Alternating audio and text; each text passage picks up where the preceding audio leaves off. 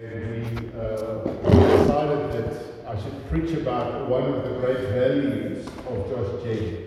And that's what I'm going to share about. Uh, I want to just start off, you know, this, this last lockdown that took place with this third wave of COVID uh, was, was, was incredibly tough for me because, you know, we were four or five weeks uh, not meeting as a church, but when we got back together that first Sunday and we started to worship, it was just like, oh, this is so wonderful. This is this is what it's all about. Not only did I have the joy of being able to uh, meet and greet people and see their faces. Yes, I could meet them during the week, one-on-one, at coffee shops and that kind of stuff. But just to have the buzz in the foyer and then together to say we're going to worship God and to hear the voices from the background, even if it was only fifty of us, it was just such an incredible joy. And I came to realize that God's eternal purpose for the world has always been wrapped up with His people. Sure. In Psalm one hundred thirty-three, it says, "Behold how good and how pleasant it is for people to dwell together in unity." I mean, you know that we can dwell. But it's so much better when we dwell together. And it's even better when we dwell together in unity. In John chapter seventeen, Jesus prays. It's regarded as his high priestly prayer, and he prays five times, "Father, make us one, make us one, make us one." If there's anything that the devil wants to do is to divide so that he can conquer us. If we go to verse two of Psalm one hundred thirty-three, it is like precious oil upon the head, running down on the beard, the beard of Aaron, running down on the edge of his garments. It is like the dew of Hermon descending upon the mountains of Zion. From there the Lord commanded a blessing, the life forevermore. If you want the blessing, if you want the anointing of God, you have to dwell together in unity. And that's really the essence of my sermon this morning. I'm going to be speaking about there is more power in the we than in the me. Yes. There is more power in the we than in the me. Yes. In Joshua chapter twenty-four and verse fifteen, it says, "But as for me and my house," and here we see a word, "as for me and my house, we will serve the Lord." Last sentence. Right at the bottom. Yeah. "As for me and my house, we, we will serve the Lord." There's more power in the we than in the me. And when we cease thinking about the me and the my, and we start to think about the we, things begin to change. And we begin to command the blessing of God and experience His anointing. It's so much better in a marriage when we stop thinking about me and my in marriage and we start thinking about we, that there is blessing that comes in a marriage. In your businesses, when you stop thinking about me and my and you start thinking about we, God brings His blessing. And in the church, when we stop thinking about the me and the my and we start thinking about we, things begin to change. That's good. In Numbers chapter eleven and verse seventeen, we see that God says to Moses, "I'm going to take the spirit that is on you and I'm going to give it to seventy elders." Wow. It's not a one-man show, church. It's not a one-man show. If there's anything that we believe as a kingdom church, it has to be about us. Sure. Mm-hmm. And God took that same spirit that was on Moses and placed it on the seventy elders, and God began to bless. They sure. began to be a force. They began to defeat evil forces. Sure. When we pray in the Lord's Prayer, the first word of the Lord's Prayer is R. Not mine. Yes. Our Father, who art in heaven. And when we begin to pray that kind of prayer, families change, churches change. I love the story in Acts chapter three, where Peter and John were going for a walk, and they came across a lame man. And together, together, I want you to get together, they commanded this man, "Silver and gold have we none, but in the name of Jesus, stand up and walk." It always helps when you've got somebody to minister with and sing with. There was an old song, I don't know, Albert, if you remember it. Forget about yourself and concentrate on Him and worship Him. So forget about yourself, forget about me and mine, concentrate on Him. And not you, not you. In Acts chapter six, Medler, Medler, this close that door. Thank you, sorry. In Acts chapter six, we see that there is a moving away of unity. Okay? And, and, and, and, and there, there comes God's judgment uh, upon the church in Acts chapter six. Okay, so just, just after the Holy Spirit had fallen on the day of Pentecost, wonderful things are beginning to happen. And we see in Acts chapter six, there's just like, what was that? The two guys, two people, Ananias and Sapphira. And, and, and God caused them to drop dead. Okay? Because they weren't working in unity. Nobody was speaking about an offering that was being that was to be made, but people just came and said, "We want to promote the gospel. We want to really see God's word and the gospel going forth." And they started to, to sell things, and they, they brought their offerings. And Ananias and Sapphira were a little bit suspicious, and, and they didn't flow in unity with what God was doing. And although grace had started to break into the church, I think at just that particular time, grace was still so new. God said, "I'm just going to return a little bit to the Old Testament, and I'm going to bring some judgment on two church people." Boom. And Ananias and Sapphira dropped dead because they refused to get involved. I wanted to say, participation matters. It's not about the we, it's not about the me, but it's about the we. That's where the power is. So, I don't know if you've ever heard of the Pareto Principle. In businesses, we talk about it. So the Pareto Principle is the twenty eighty percent principle, or the, the, the eighty twenty percent principle. That's the Pareto Principle.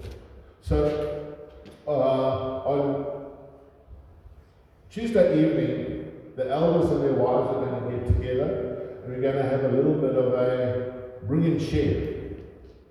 So, if, if we believe the Pareto Principle, twenty percent of the people at that meal will eat eighty percent of the food. How's that? Okay? The, the, the, the Pareto Principle says, the top twenty percent of your priorities will give you eighty percent return. Sure. Hmm? Sure. twenty percent of your priorities. In other words, if you've got a list of ten things and you focus on the first two, it will command eighty percent of your time. Sure. twenty percent of your customers will produce eighty percent of your profits. Sure. twenty percent of your employees will produce eighty percent of your problems. Oh, there you are. No, no, no, no, twenty percent of your salespeople will generate eighty percent of your sales. twenty percent of the information that you are given will produce eighty percent of your decisions. twenty percent of the people will take eighty percent of your time. Sure. That's a terrible thing in the church, and all those that are broken and weak and, oh, yeah, we, we have to give it time. That's fine. But our job is sometimes to equip the leaders and to build them up. eighty, twenty percent principle. You come to church, twenty percent are going to be giving their hearts. and eighty percent are going to be sitting there like bullfrogs. Wouldn't it be fantastic if we turned that around and eighty percent are giving their all to the gospel and to the things of the kingdom? Yes. The other twenty percent can sit like bullfrogs and sit there. Para, para, para, with the But let's, let's eighty percent of us give all. You know, when Jesus announced to his disciples that night, and he said, one of you is going to betray me. You know, all of them asked the question, Lord, is it I? Lord, is it I? And we need to be asking, you know, sometimes we come to church and I'm like, well, sin wasn't for me. That, that, that, that was for Joe. Yeah, he needs to sort himself out. His gossip, his gossip is terrible. That was for Joe. But we never ask the question, Lord, is it I? And I think sometimes we need to say, Lord, is it I? Is it I that has to change? Is it I that have to have a, a, a little bit of an attitude adjustment? Lord, is it me that has to change? And we need to ask ourselves that question. So, getting back to there is more power in the we than in the me. In Acts chapter two, when the Holy Spirit fell on the day of Pentecost, when the Holy Spirit fell, and that was the birthday of the church. I think the secret is in the first verse of Acts chapter two. Let's go to that first verse. And when the day of Pentecost had fully come, look, look, look what they say here. And they were all with one accord in one place. Sure. It's about the we. You see, it's the unity. It's the dwelling together in unity that caused the anointing and the outpouring of the Holy Spirit. And the very interesting thing is that when we see in a few verses later in verse fourteen of chapter two, When, when the Holy Spirit had come, they all started to speak in tongues, and everybody who was there at this festival, and they were looking and said, wow, what strange language are they talking? And Peter got up on the day of Pentecost, and he started to preach, and he said, look what it says, in verse fourteen. But Peter, standing up with the eleven. Okay, so on the day of Pentecost, they had come out from the upper room and they had come into the streets of Jerusalem, and the Holy Spirit had empowered them to be witnesses, to preach the gospel.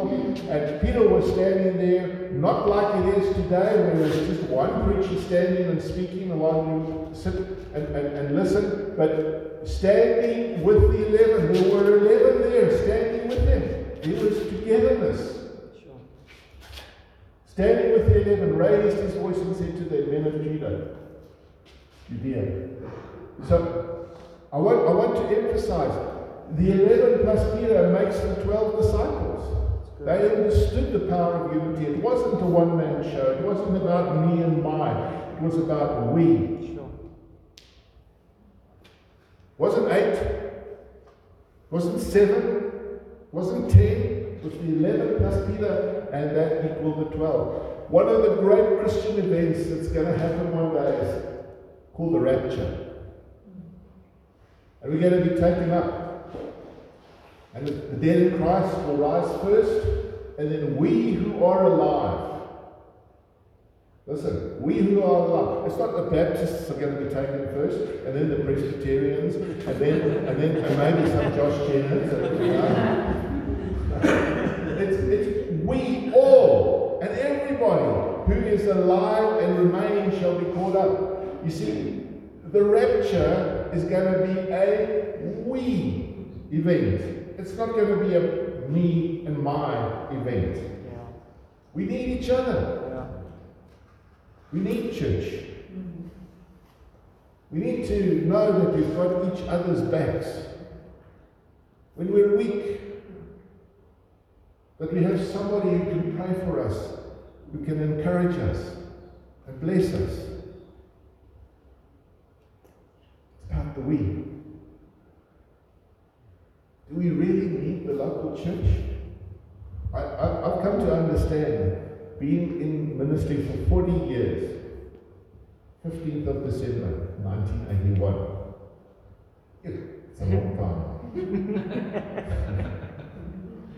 of you are not even forty years old. This old man has been in ministry for forty years. And it's been an absolute joy. But I've come to understand that when we disconnect ourselves from church, we begin to drift spiritually. Church has changed a lot. It's very different to when it was back in the early eighties. Culture has changed. We've gone through COVID and lots of isolation taking place. But I've come to understand that this thing called the Christian faith is about relationships. Yes. It's about relationships. Yes. So, one of the things that I've come to know and understand, we drift spiritually when we're not connected relationally. Now, you don't need the church to experience salvation. You don't need the church to grow spiritually. You don't need that. Are you saying the right thing? But without it, it will become much more challenging. Without the church as the foundation, the message of Jesus travels much slower. And when we drift as a community of believers, our minds start to rationalize. I love God, and God loves me, it's just me and God, and that's okay, and that's the way it's going to be. But you see, there's so much more that comes. That's only a half-truth. And when you start going down the road of half, half-truths, I think you go down a very dangerous road. But when you are connected with other believers who are also committed, the likelihood of you experiencing wonderful spiritual growth is much, much higher. You're going to grow wonderfully as you relate to other people. Another reason why we need to be together is that Christianity was never intended for us to be an independent endeavor. In other words, be by myself. The nature of Christianity is relational. First, our relationship with God, God and man, God and woman, but then that was broken when sin came into the world in Genesis chapter three.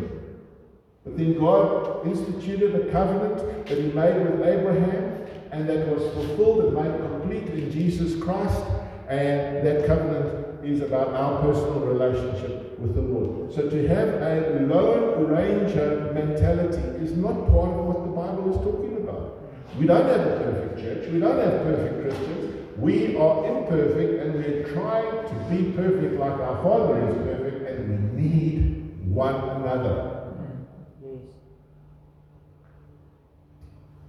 There are two words that are repeated often in the New Testament. And those two words are one another. And I've got a list of thirty different verses, and I'm going to read some of the requirements from those verses here. thirty one another's in the Bible. How God intends for us to build church. We need to be in strong relationships with one another. So, here goes the one another. Love one another. Mutually depend on one another. Be devoted to one another. Outdo one another in showing honor. Rejoice with one another, weep with one another, have the same mind towards one another, don't judge one another, accept one another, counsel one another, greet one another, wait for one another, care for one another, serve one another, bear one another's burdens. Getting convinced? Let me continue. Be kind to one another, forgive one another, submit to one another, forbear one another, encourage one another. Sure. I have to take a break. Build one another, stir up one another. another, be hospitable to one another, minister the gifts of the Spirit to one another, be clothed in humility to one another, don't speak evil against one another, don't grumble against one another, confess your faults to one another, pray for one another, fellowship with one another, and that's thirteen on time.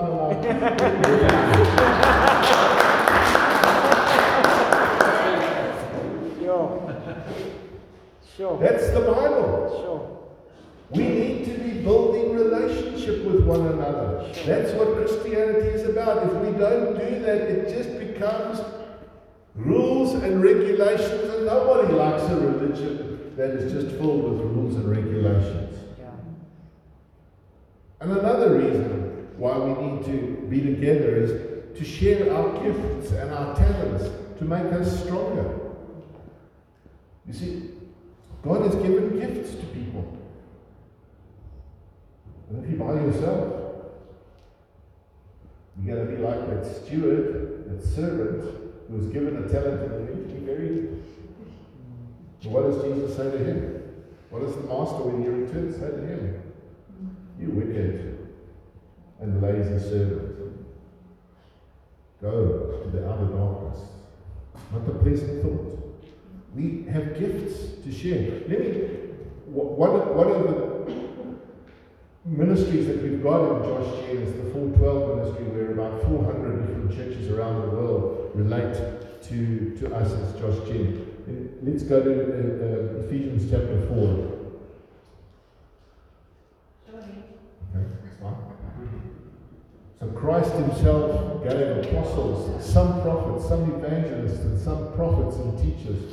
Okay, so God has given these five different categories of, of, of ministries, of people, uh, for the equipping of the saints for the work of ministry. So there has to be a relationship there. Yes.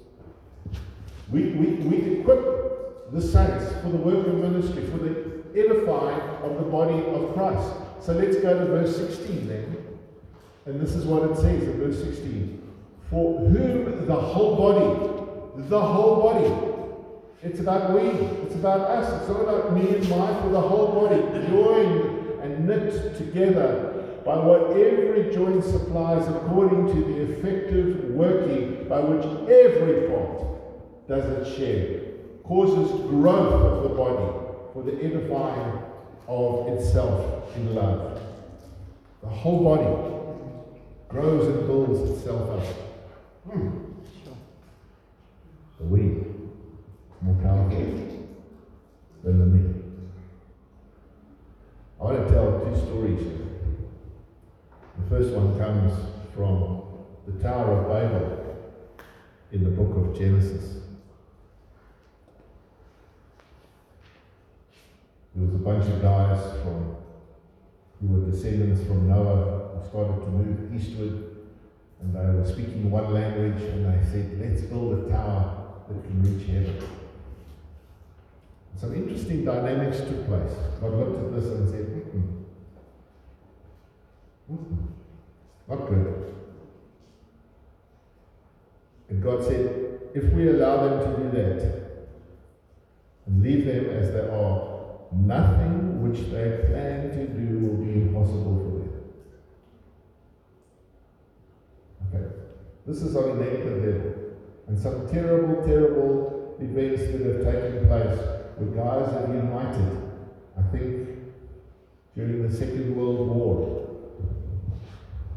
nations got together, and it resulted in millions and millions of deaths between nineteen thirty-nine and nineteen forty-five.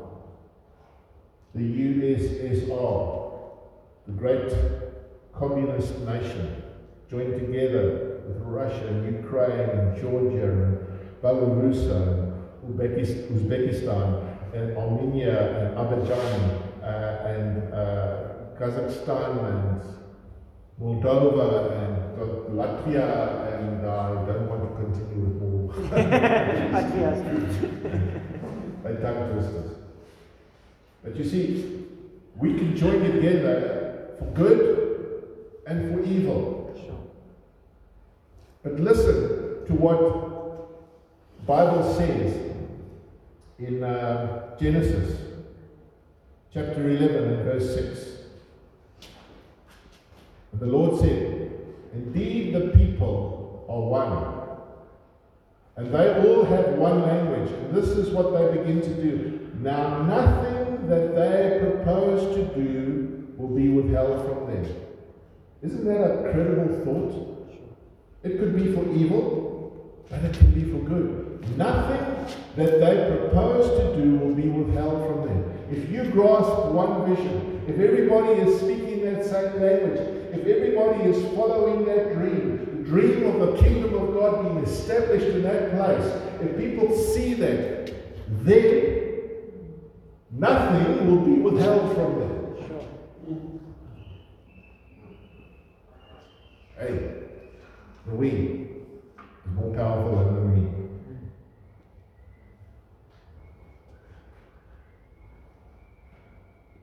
So, that's the end of my sermon. So I want to suggest, as we go into a time of worship now, there was a time when Paul came to Ephesus in Acts chapter nineteen, and he preached the gospel. Ephesus was known for its idol sales, and Diana was the goddess of futility. I don't know if you've ever seen pictures or Uh, uh, drawings of, of, of Diana. Diana was the, the goddess of sex, the goddess of, uh, of fertility, and if you if you ever look at, at, at, at her, she's got like multiple breasts all over her. I mean, it's a hideous thing. And, and there was a guy, Demetrius, who was the, the uh, uh, guy who, who manufactured these idols. He was an idol maker, and he was wealthy. And Paul comes to the city and he preaches the gospel, and boom, the idol industry just comes to a stop. Boom, just like that. Because he came and preached, and people were responding all over Ephesus. So Demetrius gets together a whole bunch of people, and they come, and for two hours they screamed, "Great is Diana of Ephesus." For two hours they shouted. I mean, this is this is an idol. This is their god that they thought would help them be fertile and produce children.